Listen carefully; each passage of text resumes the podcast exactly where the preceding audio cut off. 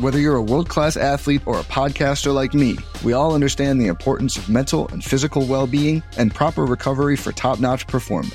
That's why I'm excited that Unifyd Healing is sponsoring this podcast. Unifyd Healing is a new and super innovative global network of wellness centers powered by Energy Enhancement System, or EE System. If you haven't heard of the EE System, you'll want to listen up. This technology promotes wellness, deep relaxation, purification, and rejuvenation.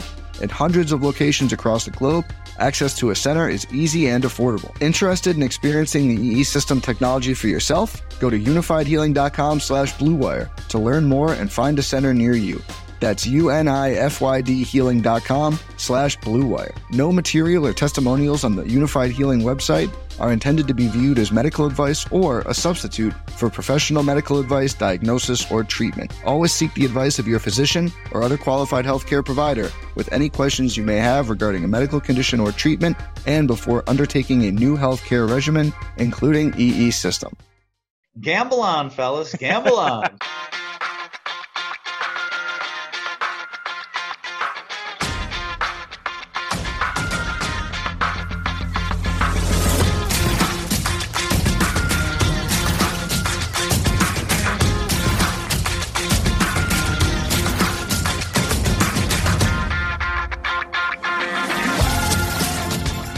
Welcome again to Gamble On, the weekly gambling podcast presented by USBets.com. I'm Eric Raskin, USBets managing editor and media director, and I'm joined by our senior analyst, Pulitzer Prize finalist John Brennan. And although we are not professional sports bettors, we do like to impart small pieces of advice and wisdom from time to time, like not going crazy with parlay bets, shopping around for value, etc. Well, this past week, John stumbled upon an important one always double check your bet amount before placing the bet. Care to explain, John? Uh, yes, this was at a, a, a, site relatively new to me. You know, for New Hampshire subscribers and other states, um, you have it well pretty simple, right? Here's the legal line, take it or leave it. In New Jersey, we have more than 20 mobile sportsbook options, so each one operates at least a little bit different than the others for the most part. So I meant to wager a measly five bucks on the Mets game last week, and I accidentally bet 50 and confirmed it, and there I was way out of my comfort zone, except that I already will be making literally hundreds of dollars this week. I can't lose promos. So, well, my first instinct was just bet either like 50 against the Mets or something close to it. No, I decided to let it ride. Uh, I knew I was playing with house money, so it wasn't exactly high risk either. Not a lot of tension there. My process was I knew the Mets starting pitcher would last longer than the Nationals counterpart. And of course, the Nationals bullpen is terrible. We all know that. Sure enough, the Mets started pitch a rare complete game, which wound up being six innings as a 4 3 road loss in a seven inning second game of doubleheader. Mm. So that was such a mind fart on my part that I deserved to lose. So I didn't really mind. But this minor episode also cuts into my eagerness to wage hundreds or even thousands of dollars as a free bet this week at various New Jersey books. And they're out there, believe me. Now I can make a thousand dollar mistake and not have to start, you know, paying the minimum on a credit card, but a key to life is you have to know what you know and know what you don't know. And I, I don't know if I can make that larger wager and not miss something in the fine print that really leaves me on the hook. I think you set a new personal record for audible, exasperated exhales during uh, that explanation. John. Yeah, it's bad. It's bad. so I actually had this exact same thing happen to me in poker. Uh, exact same mm. dollar amounts, even. Uh. This was this was in 2005. My first time playing online poker. My first funded account uh, I'd been playing for a, a, few weeks, maybe even a few months at the time, whatever. The site was Bodog, which was no more or less legal than any other site at the time. I had about 70 bucks in my account and I was practicing relatively careful bankroll management, playing $5 heads up sit and goes.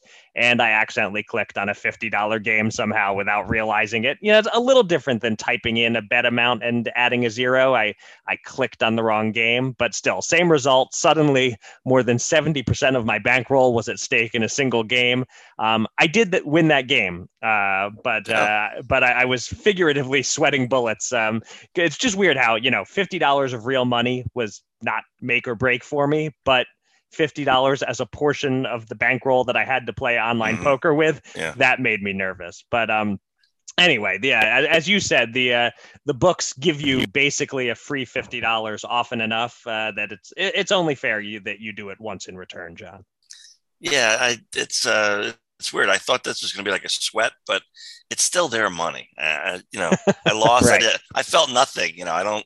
I'm not interested in the adrenaline rush that a uh, a runner or a, uh, gambler really has. But uh, I thought this would give me a little sense of it. But knowing that, you know, and I, I got, you know, the next day somebody scored one point or something or whatever, and I got, you know, 50 bucks. And it's like, well, that, that's, I'm even now. So that's right. Yeah, it wasn't, wasn't exciting. It was stupid. And I'm glad you won on that one time because it seems like you never win. Like, oh, it's a big number, but I might win. Then, you know, but I thought you never won, but you did. So that's good to know. I did that one time, although that also became the uh, first and fortunately last uh, online poker bankroll that I actually ran down to zero with ever, without ever cashing anything out. So I won temporarily, but uh, but in the end, I lost. Yeah, the house always wins. yep. All right. Thank you to everyone for joining us for episode number 159 of Gamble On. If you missed any of our previous 158 episodes, they're all available on Spreaker, Apple Podcasts, Spotify, and all other podcast apps. And please take a moment to give us a five star rating on Apple Podcasts. Uh, though, if you accidentally give us a 50 star rating, that's okay too. Yeah, I deserve that one. Ouch. um, coming up a little later in the show, I'm going to be joined by Grant Neefer of scoresandodds.com and RotoGrinders as he helps us preview the NFL season. We'll get his thoughts on how COVID protocols and the addition of a 17th game might or might not impact lines and betting, whether Tampa Bay is a candidate for Super Bowl hangover, which usually happens, and whose odds he likes for MVP. But first, it's been a thankfully not as busy as usual short week in the world of gambling expansion news. So let's get to it. Here's your Gamble On News of the Week an inside look at the biggest stories in the world of gambling.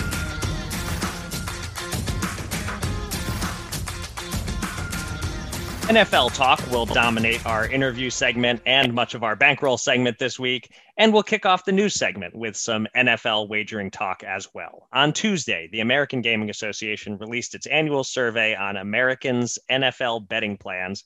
And the headline is that 45.2 million of us plan to wager in some form this NFL season, up 36% from the 2020 season. The numbers are up across the board. Those who will bet casually with friends is up 31%. Those who will bet online is up 73%. Fantasy and pool participation is up 69%. And even bookies can apparently expect a 13% increase in customers. Uh, other nuggets from the survey 63% of NFL fans believe in stadium sportsbooks add entertainment value to the live experience. The Northeast is the region with the highest percentage of football fans interested in betting. And the Kansas City Chiefs are the most popular pick to win the Super Bowl. John, what are your takeaways from this year's survey? Any surprises? Well, you know, it, it, it, reinforces the vast divide, I think, between professional sports bettors and diehard sports fans. The, the former group has been wagering and making a living online for decades, and many of them haven't wavered an inch, I suspect, even though their states are now legal. They stick with their offshore books. But the average Joe has some sense of questions of legality with those books and maybe pretty content with his lot in life and doesn't want even a small risk of, uh, sorry, honey, I was sure I'd never get busted for this hello, hello, this is a bad connection. I need bail money. yeah, they, they don't they don't want that call. So uh, even even in their dreams or nightmares. So they waited for clearly legal sports books, and here they are. Uh, and as for the bookie boost, I would add, you know, sure, a subsection who get into checking point spreads and prices now will learn that they may do better on those fronts with a, a bookie and go in that direction. And then finally, my Northeast bias gets confirmed. Betting on sports has been in our blood for 100 years now. Yeah. Um, it's interesting that these numbers are all compared with 2020 when 2020 was an outlier year on a lot of fronts. Um, you know, when you write your New Jersey monthly revenue articles, you'll often compare to 2019 since 2020's numbers for certain months are irrelevant. So I, I had some small instinct to think well, enthusiasm was down in 2020. So being way up from 2020 doesn't mean that much. But then I thought about it some more, and you know, betting records were set throughout the 2020 football season. So I'm scratching that thought. I, I think these numbers are highly meaningful, and they speak to the expansion of legalized sports betting and just how ubiquitous and mainstream the commercials and the betting talk has become. And you know, the uh, to use a cliche, the rising tide lifts all boats. These numbers suggest that legal sports betting has not diminished fantasy play or DFS play or office pools or anything else. It's all up across the board.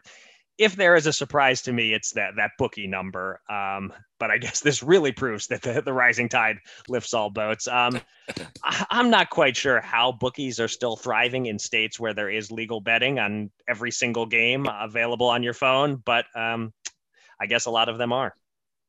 Oh, I'm not surprised at all. Like I said, that you know we hate to admit this, but there are times when they have better uh, lines, and uh, and also unfortunately, if you take a compulsive gambler, he's mm getting used to betting a lot, and then oh wait a minute, I don't have any money in the account, I can't bet what do I do? Well, it's not too hard, unfortunately, to look around. Oh, they'll take your money. They'll take a yeah. credit card. They'll yeah. uh, they'll let you uh, you know let it ride. You can keep going. Don't worry. And you know, I hate to say it, but that's probably a decent part of that thirteen percent increase too.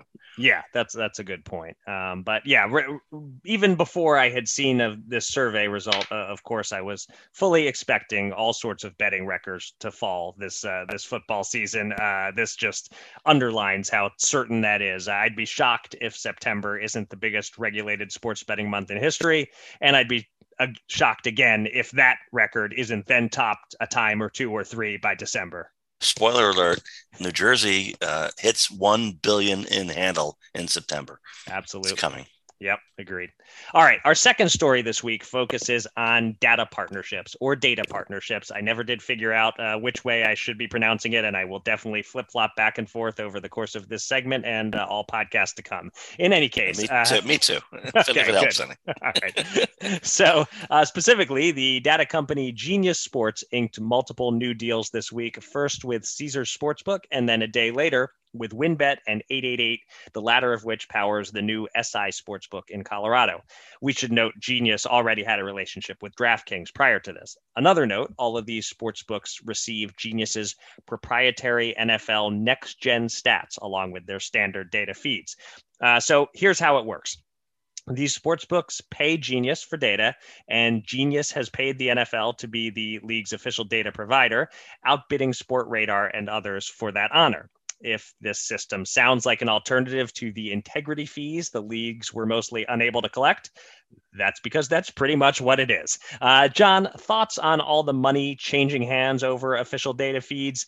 And is there a chance everyone is over investing in this and, and live betting won't be as huge a percentage of the business in the US as everyone is convinced it'll be?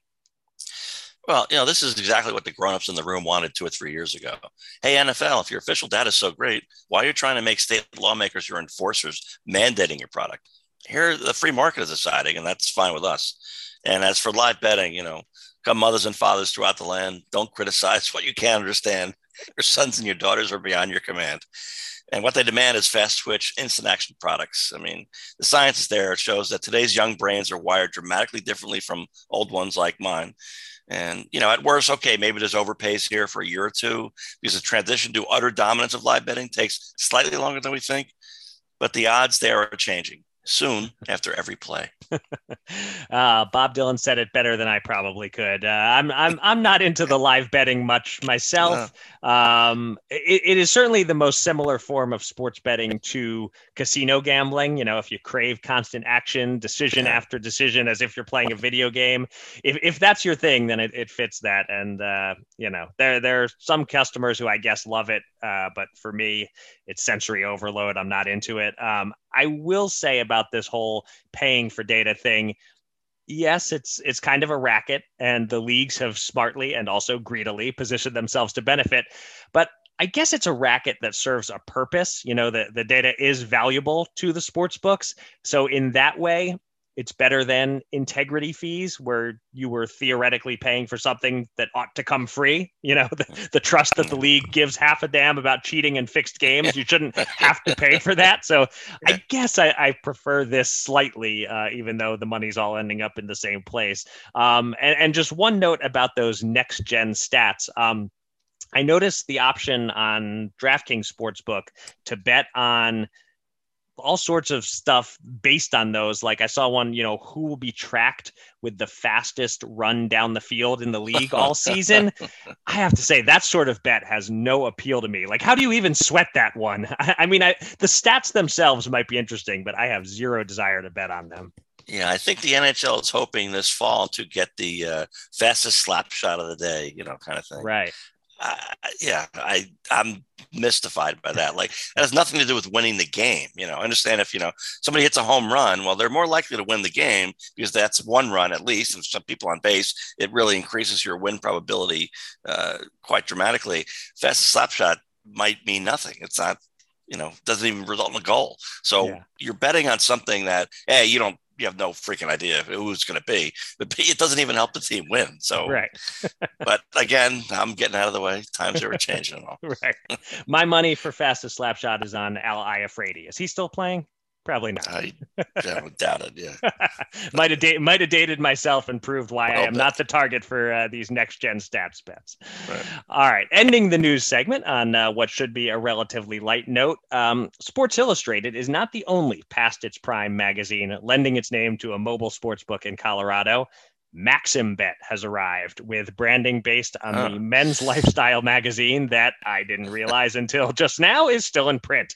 Uh, Maxim is not known for its sports coverage, but there is, of course, overlap between its audience and the sports betting crowd. And a differentiator with most other online sports books is that Maxim Bet's rewards program includes possible access to parties with quote unquote celebrities and quote unquote nationally recognized DJs. Um, now, I'd sign up for the free hundred dollars if a Broncos quarterback throws for at least one yard this Sunday. There is that uh, offer out there. Not so sure I'd sign up for the parties. Uh, but you know, again, you and I are not in the target demo for that anymore, John. Uh, what do you think? Does does Maxim Bet have more potential to catch on than SI Sportsbook? And let's have some fun. What other print magazines that peaked between 1970 and 2005 might be able to join in on the sportsbook craze? Yeah, you know, I did not know Maxim still existed either, and the fact that I ever knew that they did says that at one point they had a heck of a marketing department. Because yeah. I even then I wasn't in the demographic, uh, but I've never seen a copy of the magazine, and I guess maybe they have a website. I don't know, but um, I thought that SI actually we talked about it a couple months ago. Mm-hmm. Uh, they have a chance to gain a foothold among older bettors. That that name is pretty uh, legendary, even if the product is not so much anymore. But um, I don't know what customers Maxim chases here. Is it like a tavern near a college football stadium where if you're a smart owner, you revamp the beer list, mixed drinks, and entertainment to keep up every what two, three years, or are they trying to keep appealing to guys who are now pushing 40? Interesting experiment.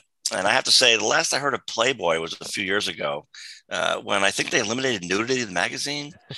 I mean, yep. someone there actually fell for the off-repeated line of, oh, well, I just buy the magazine for the articles. Yeah, not so much. I'm not even sure if there's in business anymore.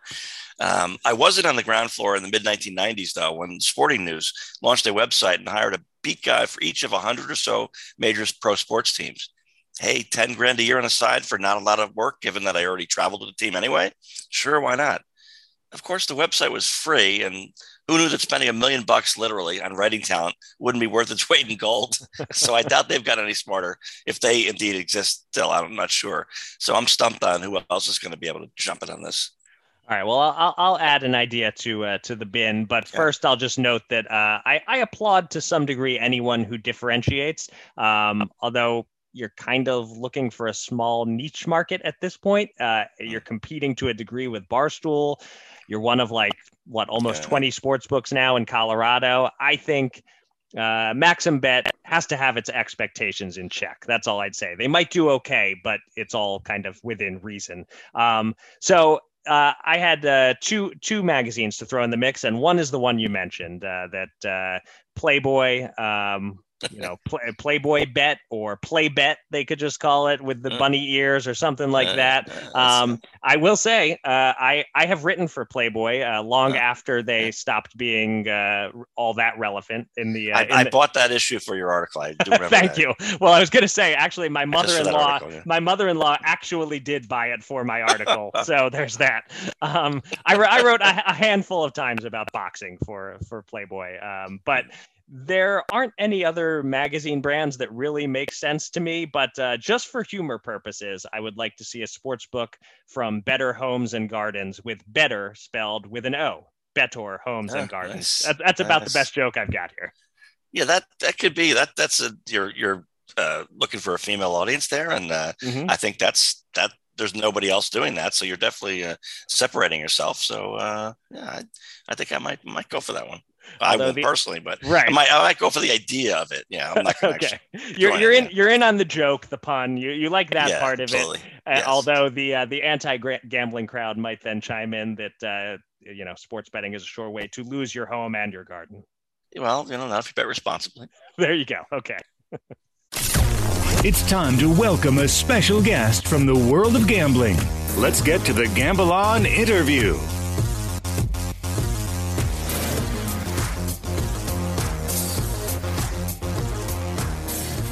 We survived seven long months without any NFL games that count, and our reward has arrived with Bucs Cowboys kicking off the season and then a full NFL slate on Sunday. Joining us now to preview the season is a top DFS player, an analyst for scoresandodds.com and RotoGrinders.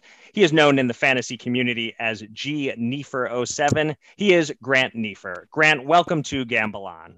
Thanks. It's good to be here. I've been a long way. I'm, I'm so ready. I've already just been firing off bets on the game. May not be a great idea, but I, I just, I've been, yeah, I've got probably, I'll have 50 lineups and then like 30 different bets. Even though it may not be the most positive EV, I'm, I'm just ready for football. Clearly, yeah. It's been pent up. You're ready to let it out in the form of uh, bets and DFS lineups. And I, I want to start out with your take on the defending champs, Grant. Um, the Super Bowl hangover is a phenomenon we've seen many times, but not usually with Tom Brady's teams. So, you know, what are the chances he gets old this year and the Bucs end up kind of mediocre versus the chances that by bringing back all their starters, they're even better than last year? Uh, and and also, I'm curious for your take on their opener against Dallas now that they've moved from six point favorites to eight point favorites.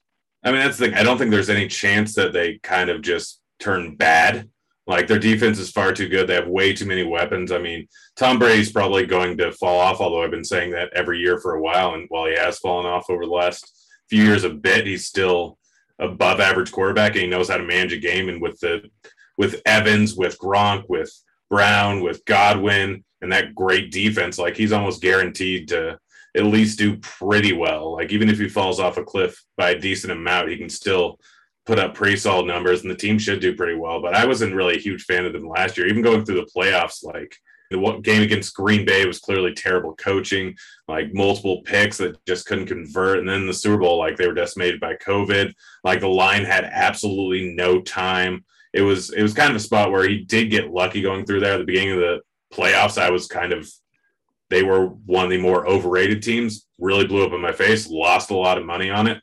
I think regardless, they're still going to be a very, very solid defense, and they their offense is going to be pretty efficient because if you have three pretty much all star wide receivers, it's kind of hard not to put up big numbers unless you have a completely inept quarterback. And even if Brady's arm strength, his mobility, everything goes down, it still doesn't really matter too much because he still has the ability to manage the game, to dump off the ball to everyone. Like, so I don't see really any chance that they're anything other than at least a playoff team. Okay, and and as far as that opener uh, against Dallas, uh, like I said, the line has moved a couple of points. You still liking Tampa Bay all the way up at minus eight for that one? No, I'm actually on the Dallas side, and I, I mean, I think the better bet is probably the over. I mean, people forget that before Dak got injured, the Cowboys were running at the fastest pace by like a very, very heavy margin. I mean, granted, it was a lot of game script. They were in a lot of shootouts, so they pretty much had to go up and down the field as quickly as possible because their defense was so bad. And their defense will be improved this year, but I still assume that they're probably going to be one of the faster paced teams in the league. And it's going to be a much higher scoring game than people realize. I mean, the fact that Tampa Bay has one of the best run defenses, probably the best run defense in the entire league, they're going to be forced to pass a lot. And while they're good pass defense might be able to do a little bit of work against Dak. It's probably not nearly enough to make up for the fact that he has Cooper, that he has Gallup, that he has Lamb in his second year that should be great. And Dak was putting up 400 yards a game prior to getting injured. So I think that the real bet in this game, at least in terms of totals and spread, it's you go with the total and you go with the over, even playing on the road. Eight point favor is probably a little bit too high, but I'm expecting Dallas to put up a decent amount of points here. Yeah, you know, I'm, I'm thinking ahead to the 17 game schedule, uh, uh, Grant. Um, I, I, think of the the futures over under win loss bets as kind of an amateur's dream. You know, I recommend it. You know, Father's Day or some a summer birthday for somebody you know that a ten dollar ticket or whatever on a on the on the person's favorite team. You know, to go over or, even to win the Super Bowl, what have you. But in terms of the 17 game schedule, particularly, all those amateurs, frankly, uh, many of them don't even realize there's 17 games this year. So if the books ignore the change, uh, the amateurs are going to tend to go under, thinking, gee, 12 wins. I don't think I'm in 12, not realize there's an extra game. Um, on the other hand, the, the handle of those people probably small because they're already betting 10 $20 at a time. So, A, to the, do you think the books even made much of an adjustment uh, uh, to recognize that people aren't going to realize the 17 games, given that the pros all know it? Uh, and so you see that in the in the totals, and it doesn't really you know matter in the grand scheme of things. I'm just thinking that a 500 team should go up by about a half, right? Uh, a great team should go up almost a game, and a terrible team should go uh, almost unchanged. So, uh, have, have you seen much of a change in the in the over unders, uh, kind of accounting for the 17 game schedule? I don't think so. And I mean, the the great thing is now, like, there's so many sports book that, like, you look at, let's see, say the Eagles, and over on BetMGM, you can get seven and a half, while over on William Hill, or now I guess Caesars Sportsbook, you can get six and a half. And I mean, yeah, there's a little bit in change juice, but there's so many places where it's kind of hard to kind of figure out where the numbers actually are at in comparison to last year because there's also like so many different places where sports books are now open. So obviously, in a place or a team like or site like sportsbetting.com where they're only available in Denver, like obviously the line's going to be a little bit skewed for the Broncos there because everyone's betting the over on the Broncos, hoping that they magically make it to the playoffs this year. While other books that are only open in four or five states obviously see a huge increase in the over on those teams every single year. But I mean, realistically, there's not that much of a change. Like it kind of accounts for pretty much everyone's probably about a half game over almost every single year, if I remember correctly. The average number of totals is always like higher than the potential amount of wins because people don't like betting the under. No one, no one likes betting the under on anything. It's always not fun. So like the under, like I, I assume that I haven't done the numbers, but kind of what I remember from a few years ago is that if you just bet the under on every single team, then you'll probably be profitable throughout the course of the season by the end, just because like the odds obviously line up for it that way. And like people just like betting the over. So there's always more juice that, like that with pretty much every single bet outside of just the totals on games, because you always have pros coming in, put on huge amounts of money on the under just because they know that there that's a better bet, and the pretty much entire general public likes to bet the over. Yeah, I'm thinking of 32 uh, unders and just playing out the entire season. Yeah, that that doesn't sound fun, even though you're probably right to win a little money. so uh, the sort of the over under win total bet is like a, a good 50 50 kind of shot way to, to go through a, a season long sweat. One thing that I like to do is sort of the long shot futures season long sweat, where it's just you're taking a, someone with high odds, hoping to bet a little and win a lot. I wrote an article actually this week highlighting some of my favorite long shots. Um, and, and I want to get your feedback specifically on some MVP contenders or possibly you might say non contenders that I highlighted. Um, and I should note first that I think going chalk with Mahomes is a pretty good value if you can still get him around plus 500. You can you can tell me if you disagree on that. But in terms of the long shots, there are three that I is- isolated. Uh, Baker Mayfield at 35 to one with a lot of weapons around him, and the Browns might be a top team. Tua at 70 to one. Uh, we saw Lamar make that second year leap to MVP a couple years ago. And my big one, Jimmy Garoppolo, is all the way at 200 to one at one sports book the Niners could be a top team. And if he plays well and they keep winning, maybe Trey Lance doesn't get the job the, that everyone assumes is his this year. So, what do you like there? What do you hate there? And is there anyone I didn't name that, that you happen to love for MVP?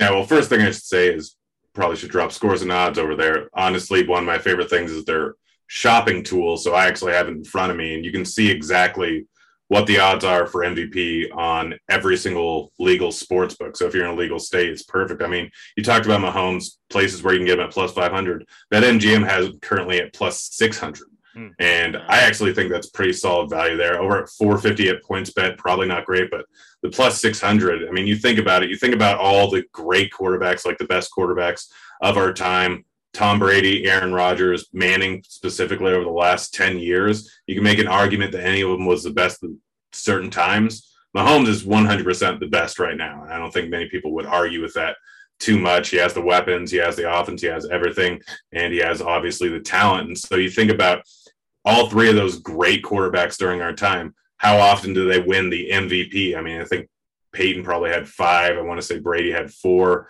Rodgers, I think, has three. So you think about over the course of a 15, 18 year career, and it kind of averages out to more than one every six years. So I'm never going to argue with taking the favorite if you get pretty decent odds. And it looks like Mahomes at plus 600 over on MGM is pretty decent odds. I don't mind that Baker call. I mean, obviously, OBJ coming back, like the Browns are a good team. They are a little bit run heavy, which does make me worry that you might not get Baker as the MVP, considering they will rely so much on that run game. Kind of the same thing with Tannehill that you can get at 38 to 1, um, knowing that Derrick Henry is going to do a lot of the heavy lifting.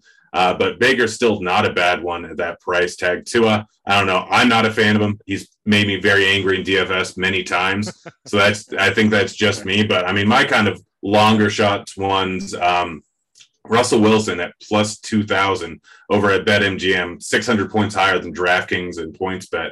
It's kind of the softer lines there. I mean, people forget that the first, what, six, seven, eight weeks of the season last year, Russell Wilson was the absolute favorite to win the MVP. I think it was at minus 150 odds at one point during the season. Obviously, it didn't work out well. Pete Carroll decided, hey, we're winning. Let's decide to run the ball instead for no apparent reason. But he, I mean, he's got the weapons. They May, may be able to scheme against him a little bit. Obviously, just dropping back a little bit more, realizing that they're probably going to run the ball or throw it deep. It's changed more offenses have figured it out. But I mean, you talk about just pure talent. Russell Wilson's kind of right up there with Mahomes, Rodgers, all those guys. And so 20 to 1 odds for a guy that's never won the MVP. So you also have the like one of the greatest QBs of our time, like never getting an MVP. There's always the chance that they might at the end of the season, like if it's between him and Mahomes and Rodgers, maybe like, all right, I think this is Russell Wilson's year. So him at 20 to 1 is, I think, a pretty solid bet. And there was one other that I can't remember. Oh, Jalen Hurts at 80 to 1. If you want a long shot, I mean, who knows if he'll even finish the season, but what he was doing in the first few game or the last few games they actually played last season. Like he was one of the top players in the top QBs in the league during that time frame. So 80 to 1 adding of Smith to the offense has a little bit more offensive weapons. Second year you talked about Lamar Jackson going into the second year. Well, this is kind of the same scenario as him and Tua like yes, he may get dethroned, but you're getting 80 to 1 odds, massive odds on him. So I don't hate that, especially if you're like over on DraftKings. Let's say you have a $20 free bet where you're not getting the equity back. You want to use that for higher odds things like $20 free bet will win you what is it 80 to 1 so 100 bucks yep so i mean it's not a bad way to just use one of those $20 free bets there just thrown out by a mission Although uh, I have to note, I'm an I'm an Eagles fan, and um, I have low expectations coming into the season. Not that Hurts can't put up big numbers, but I'm not sure how the Eagles get to enough wins to win him the MVP. Would be my pushback on that. Yeah, uh, that's not a terrible take. but still, like you said, at 80 to one, you're not risking much, and you might win a lot. So yeah. All right, I'm, I'm getting ready for the possibly overthinking category, which is uh, effective COVID on the NFL this season. I'm already thinking a lot of ways. Um, you know, in DFS, or does is there a little bit of more of the uh, going back to handcuffing and running backs? Obviously, it depends on what kind of bench and league parameters, but because um, you're worried about a guy might miss a week, um, do we have to know if a, if a player tests positive on Monday, is he absolutely out six days later, or is it possible he can get enough negatives to play? Uh, then um, over unders yardage wise, I'm thinking for a quarterback, a running back, or a receiver. First of all, you want them playing all 17 games, and maybe they can't. And then if you say, well, the wide receiver stays healthy, but uh, what if the quarterback misses a week? Or uh, the running back's healthy, but what if two offensive linemen, including the left tackle, are out? You know, that's going to probably impact their yards a little bit. So, uh, like the upside uh, for the season, what everybody hopes is there's really no significant impact from COVID uh, this year maybe even less than last year. And then the over unders are what they say they are. But it, the unforeseen is possible with this new strain and all that. So is it more tempting than to bet unders on, on yardage totals or, or like I said, am I overthinking all of this?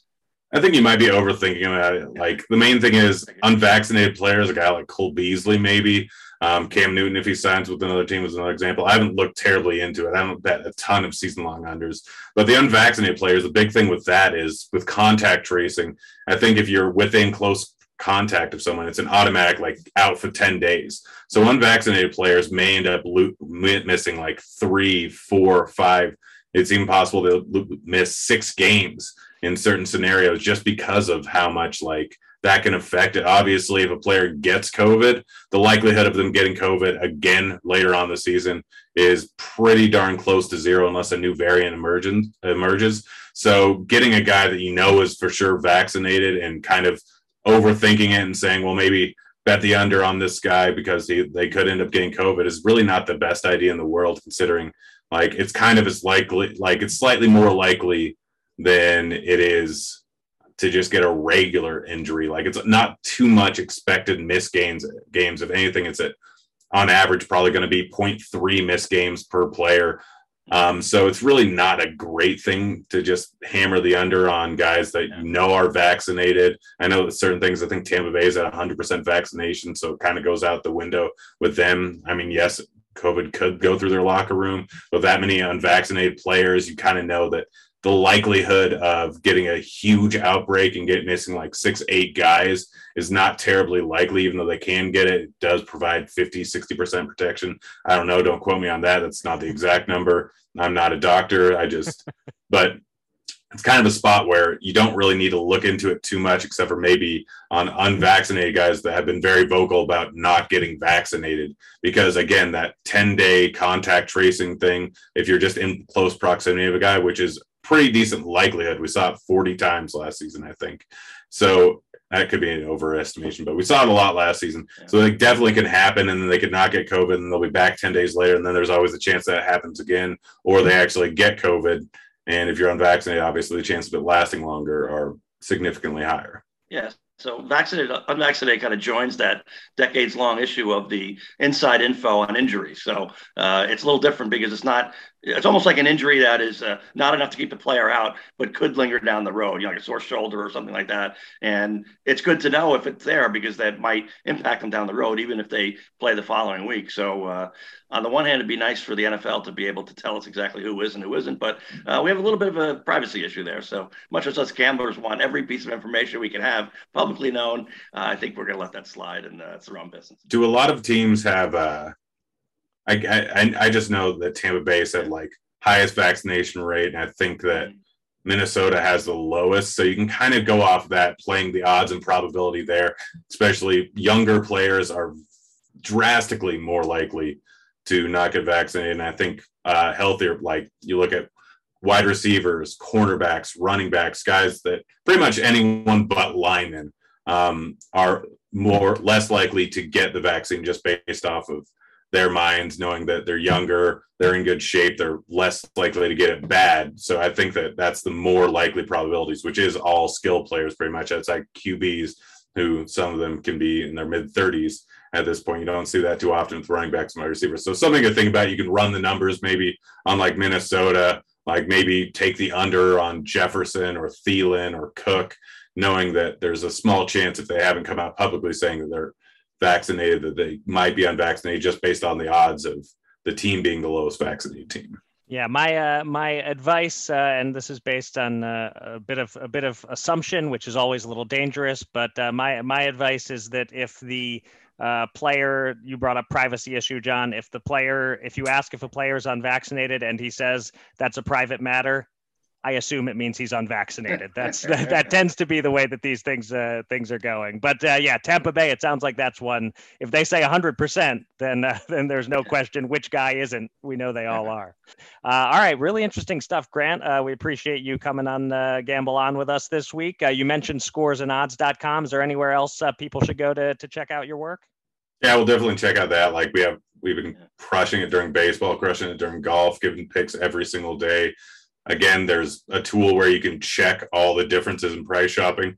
So if you are in a state with five sports book and you're playing on all of them, it's just based on that. It's probably worth the sign up. But also over on RotoGrinders, I'm on Grinders Live. I'm on the morning grind pretty often. Every Sunday morning, I'll be on with a few guys about an hour or two before uh, lineups lock. But yeah, those two sites basically go check them out. Obviously, two of the best in the business.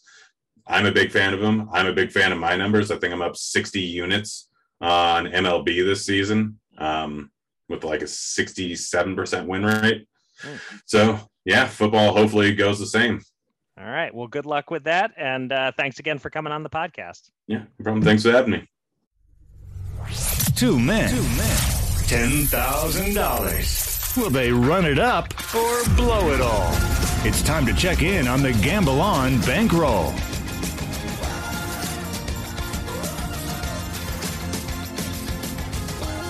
The return of the Fast Five, our season long head to head NFL picks competition, is coming up shortly. But first, let's dive into the betting bankroll. Uh, John, you caught both ends of the bad beat, good beat spectrum. You had the San Francisco Giants on the run line Thursday at plus 115 odds.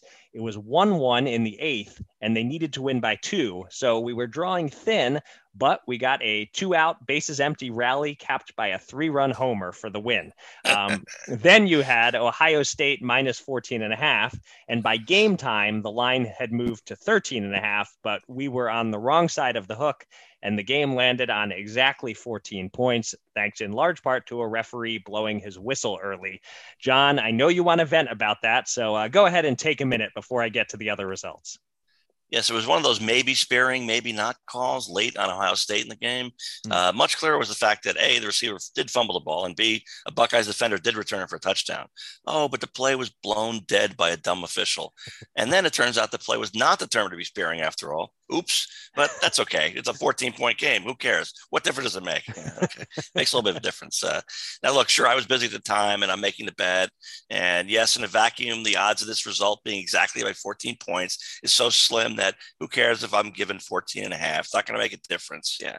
Well, it was slim until your pregame Slack message after you got the moving spread news that I gave you. And I quote, oh boy, hope it doesn't land on 14, which increased the likelihood, I would say, north of 80% at that point. And there we are. Um, so, in every state with multiple legal sports book, and there are many of them out there, commit yourself to a, checking at least three sites on every single bet. Nobody, including me, is really too busy to do that modest bit of work. Yeah, it's too late for us on this bet, but listeners, save yourselves. Eventually, you're going to land a 200 unit swing like this, and it'll be all worth it. yeah, yeah. All right, I'll take the heat for this one. Uh, but certainly, that's that. That is good advice there to uh, to oh, shop around, make sure you're getting the best possible number. Um, but you know, it's funny because uh, there are people who are smart enough to realize that even if you bet once, it's still worth that little effort because you never know. And then there are dumb people like me who think like, but in a vacuum, one game, there's almost no way that game is going to go right to 14. I mean, it's not. But guess what? I've I've made dozens of picks over the last three years. So you know what? You make enough picks, it's going to happen. And it did, and it bit me, and uh, I apologize for that. Nice deflection by me on your little pregame comment, Jenks. yeah. But uh, ultimately, this is this one's on me. Okay. All right. Well, nevertheless, you did win five dollars for us between those two bets. We came out ahead, and uh, and my one bet was a winner as Garbine Muguruza won a tough three setter at even money to advance at the U.S. Open, earning us seventy five dollars. So we won eighty bucks on the week. We're now seven hundred thirty dollars in the hole. Plus, we have one thousand six hundred fifty seven dollars on hold in futures bets. That leaves seven thousand six hundred thirteen dollars available to bet with this week and I'm up first. And just for you, John, I know you love parlays and teasers. Let's kick off NFL season with a three team teaser. Uh, we move each line six points. We have a few favorites I like who are favored by about a touchdown, so we can move them each to almost just being money line bets. Uh, we start with Thursday night. Tampa at minus eight is no sure thing, but we can move them to minus two against Dallas at home. We have the Rams, seven and a half point favorites at home against the Bears. We move them to one and a half point favorites. And lastly, the 49ers are in Detroit, favored by that same seven and a half. So we get them at minus one and a half. So we basically need each of these big favorites to win by at least two points. And the odds come out to plus 140. So we'll risk $100 to win 140 on this one. And I'll ask you, John, uh, as I always like to, which team blows it for us? Oh, that's a good one. They might all blow it, but uh, I'm going to say the 49ers blow it. Okay, I, would rather go 0 for three than two for three. Uh, if it's, oh, absolutely. If, it, if but you will go two for three. I mean, it's, right. Yeah. it's just which one cost us. Okay, that's how these things work. Yeah. Yep. Um, so now with your teas, I have to make damn sure I hit a couple of winners this week. Um, now there is a sequel to my earlier point about how you have to check the lines, and it's a it's a happier result. Um, I had a twenty five dollar free bet that I used for the under on Ole Miss versus Louisville on Monday night. I mean, I saw 73 and a half, 74, and 74 and a half because I did check three sites. Mm. I thought this would go way under, but I wasn't making this mistake again. Now the game is going way under at nine nothing. Ole Miss after one quarter, 26 nothing at the half, 29 10 after three quarters. And with two minutes left, wait, it's 43 24. Yes, that's 67. And I have Ooh. a seven point cushion instead of six and a half or six. And it was a sweat as uh, one of the teams got down to the 20 yard line. But I a seven was okay. I could still, I was still a winner because I went for the 74 and a half. So there is a, a point to going for that. And uh, I felt good because I, I owned the stupidity of my Ohio State pick. And then, you know, another day or two later, I actually made the effort and I was rewarded by uh, fate or something. So I like that. Anyway, uh, sticking with college football, I love Michigan and the Big House on Saturday night against Washington, which fought like lions and nearly knocking off powerhouse Montana. No, I'm kidding. That's a terrible loss for the Huskies. And Knute Rockne is not coming into that pregame locker room with a speech that makes those Huskies confident uh, against playing a real team like Michigan. Not as real as they used to be, but they're pretty real. Now, I see Michigan is minus seven, but only minus 105 at uh, DraftKings. Same at BetMGM, same at PointsBet. There's a new kid on the block in New Jersey, Barstool. I checked them, minus seven, but at 110. That's no good. So Michigan, 105 to win 100, minus seven over Washington. Okay, I like it. Um, so, as I noted when we talked to Grant, I wrote an article for US Bets about some extreme long shots that I think have a little value. So, let's do three of them for possible season long sweats, and we can consider a hedge if any of them are, looking good late in the year. Here goes. Uh, first, the LA Chargers at 40 to 1 to win the Super Bowl. Uh, new, probably better coach. Uh, they finished last season strong. They have a, a second year quarterback who was the offensive rookie of the year. Most books have them around 30 to 1, but we can get 40 to 1 at Betfred. Uh, that's a good price for a team with talent. Let's risk a modest $15 to win 600. Uh, next, we discussed the MVP options with Grant. He didn't like the Tua pick at all, but I like it. I think it has a chance at 70 to 1. No, he did not look great in his roughly half a season as starter last year, but there's room for improvement. The Dolphins did go 10 and 6 on the season and could be a good team again. I think he fits the Lamar year 2 profile better than Jalen Hurts does at least. At 70 to 1, no harm in being wrong. Let's bet 10 bucks to win 700. And lastly, I like the number of 41 to 1 on Kyler Murray to lead the league in passing yards. Uh, his receiving corps is slightly improved. He cut down significantly on his running in the second half of the 2020 season, and fewer scrambles means more throws, means more passing yards. And they are in that really tough NFC West division. The Cardinals should be playing from behind fairly frequently. And that's exactly how Deshaun Watson had the most passing yards last season by being on a bad team that was always playing from behind. Uh, Kyler would have to make a bit of a leap, but I can see a path to it. It's a fun long shot. Let's go. $15 to win 615. So that's $40 in total invested in these three bets. And like I said, hedge opportunities might present themselves late in the season if one of them is a top two or three contender. Yeah, I like that compared to your uh, teaser bet, which is a sure loser. So at least this way, you're I only like 0 1 for the you're, week. You're, you're laying into my teaser being such a sure loser that now I'm feeling good. I think you're trying to reverse jinx it, and now it's a sure winner. Although now I just reverse reverse. Yeah, you did. It. You did it. yeah. So I think uh, I think you you knocked it out. You had me. You, you had me pegged, but now now we're out. Ah, well. So. Yeah, so I'm going back to baseball. I'm on a nice winning streak here. Um, on Thursday, give me the Mets uh, uh, minus one and a half runs, even though they're minus 105 to win 105 to win 100. Uh, Marcus Stroman against the Marlins. Marlins are not really trying. They're playing a lot of rookies. Uh, they don't know what they're doing. Um, when they have a good starting pitcher, which they have some, uh, they can win as they did Wednesday night, uh, but uh, not so much today. Jesus Luzardo is not ready. He's too raw. And so I think the Mets should win this one handily. Yeah, I think the Marlins got their one victory of the series out of their system on Wednesday. I don't see them winning another one. So, okay, I like that bet. Um, let's wrap up the show with the return of the Fast Five, our own mini super contest. Last year, John finished one game over 500, and I finished one game under 500, giving John a two to one lead in our lifetime series and bragging rights heading into year four. And I go first to kick off the season. So here are my five favorite sides for week one using the Westgate Super Contest lines. Um, I'm going to come right out firing on the Thursday game. And I'm sort of going against my teaser bet, but not really because I have a healthy middle here. Anyway, Grant liked the Cowboys at plus eight. And for the super contest, they're plus eight and a half. Uh, I think it's the right side. This line has moved just a little too much. Dak and that Dallas offense can put up some points and keep this close ish. And at eight and a half points, I could easily see the backdoor cover hitting. So I'll be either 1 and 0 or 0 and 1 after tonight. Why wait till Sunday to set the tone, right? Um, next, sticking with teams involved in my three team teas, give me the Niners minus seven and a half in Detroit. Big talent gap here.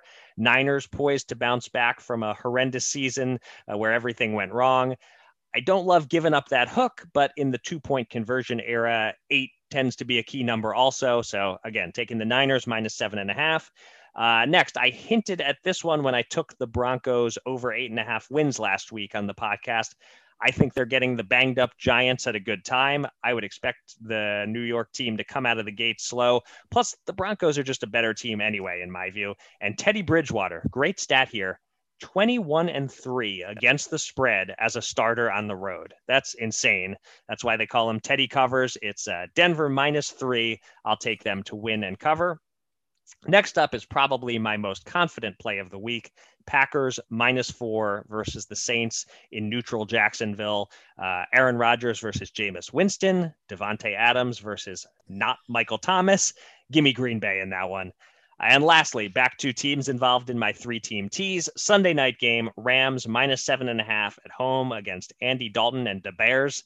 It's a team I think is probably headed for an 11 and 6 or so season against one headed for about a 6 and 11 season. Uh, good start for Stafford. I think the Rams defense is too much for Dalton. Maybe this goes so badly that the Justin Fields era starts in week two. In any case, I like the Rams to cover, despite again giving up that sort of hook at seven and a half. So those are my five picks. What do you got, John? Well, I might note that in 2018 and 2070, in 170 combined picks, uh, we went exactly 500 both seasons, which is pretty remarkable. Hmm. Uh, 2019, you were over 500, I think around 52%. I was, I think, 59%. So I'd rather focus on that. But uh, so we're very mediocre, except when we're great. So who knows what happens this year? Uh, now I've gotten off to excellent starts through 10 weeks of all three seasons of picks. Uh, collapsed in 2018, faded in 2020, and then again crushing it all of 2019. Uh, so, you know, 51 weeks total, maybe two or three. I'm under 500 for any season. So now I've just clinched my 0 and 5 start. So here it goes. yeah. Uh, Texans plus, uh, three uh, versus at home versus the Jaguars. Rookie quarterbacks in week one debuts don't do so well. Trevor Lawrence was kind of pampered at Clemson. Two awful teams, but sometimes I'd like the already dead one better, and that's the Texans. Uh, next, uh, the Patriots uh, minus three versus the Dolphins. Uh, this is an anti-Tua play and a pro Mac Jones Belichick play, and oddly, I am more confident in the former than the latter. But I think the Patriots win whichever theme prevails. Next, with you, Broncos minus three at Giants you know, when teams got down to 53 active players last week, there was lots of roster shuffling, but nobody took anyone the Giants didn't want. And one New York tabloid writer proffered that maybe that shows the Giants got their best 53 right. Really, really clever, uh, you know, management. Yeah, I laughed. So quarterback, offensive line, running back Barkley, all are question marks. Key players are banged up and so on. Then this against the Broncos defense, forget about it. Uh, I'm also with you on Packers uh, minus four uh, versus Saints in Jacksonville. You know, the rumor is the Saints picked a Southern City because it easily is the most expensive trip from Green Bay, so Packers Nation won't travel. Yeah, I mean, it's probably like three or four connections and a four figures ticket, but Packer fans will travel. Yeah. You'll notice it. Uh, more importantly, angry Aaron Rodgers is the best Aaron Rodgers. Mm. And Drew, Drew Brees is on my TV screen constantly hawking one of the New Jersey sports book. I can't recall which one. He's not on the field. So, uh, yeah, that, we both like that one. And I think Yeah. we're a winner. Uh, finally, the Raiders plus four and a half versus the Ravens. Monday Night Football and craziness will ensue. Now, the Raiders, Raiders quietly but massively upgraded the defense from coordinator and across the board on the field. Plus, they can score. They may they may win this game outright. All right, solid picks, and I, I hope you do not go 0 and 5. Uh, Yeah, 'cause We have two shared picks. I'm rooting for you to go a solid 2 and 3 to start your season, John. Okay, fair enough. All right, and that'll do it for this episode of Gamble On. Thanks to everybody out there for listening, and thanks again to our guest, Grant Neefer. You can follow me on Twitter at Eric Raskin and John at Bergen Brennan, and follow US Bets at US underscore bets. Go to usbets.com for all the latest news and analysis from the world of gambling, and subscribe to this podcast on Spreaker, Apple Podcasts, Spotify, or anywhere else. And with that, John, please do your thing and take us out. Well, Eric, we always have fun noting how I do always have a tale to tell about, well, pretty much any topic at all. and this is an exciting weekend with baseball pennant races, college football, plus, of course, the NFL's opening weekend. Uh, this closing isn't as much fun, but hang in there and you're going to feel better in a couple of minutes, I promise. Uh, aside from my father being a New York City firefighter for 39 years, though long retired as of 9 11, coming up 20 years on Saturday. Uh, a few years later, I visit Ground Zero, and there on the wall are the names of those lost that day. One name is firefighter named Peter J. Brennan. That's my father's first name, middle initial, and last name. I can't really describe that moment. So, where's the uplift in all this? Uh, I'll tell you. The photographer who took the iconic shot of the three firemen raising the American flag on 9 11, so similar to the epic World War II Iwo Jima photo, happened to be a close colleague of mine at the Bergen Record. That's possibly the most memorable photo of the last 50 years. And how much money did the newspaper and the photographer make off it? Nothing. This was a family owned newspaper at the time. The chief counsel was part of the family. She went after anybody, anywhere with a vengeance whenever anybody tried to make a buck off that photo. That's blood money. And a photographer, he's not interested in you knowing his name, so I won't mention it out of respect. So, with all the feelings that are going to stem from all of us whenever we see that photo this week, I just want you all to know that the backstory is as pure as that photo. And with that, until next time, gamble on and enjoy the return of the NFL.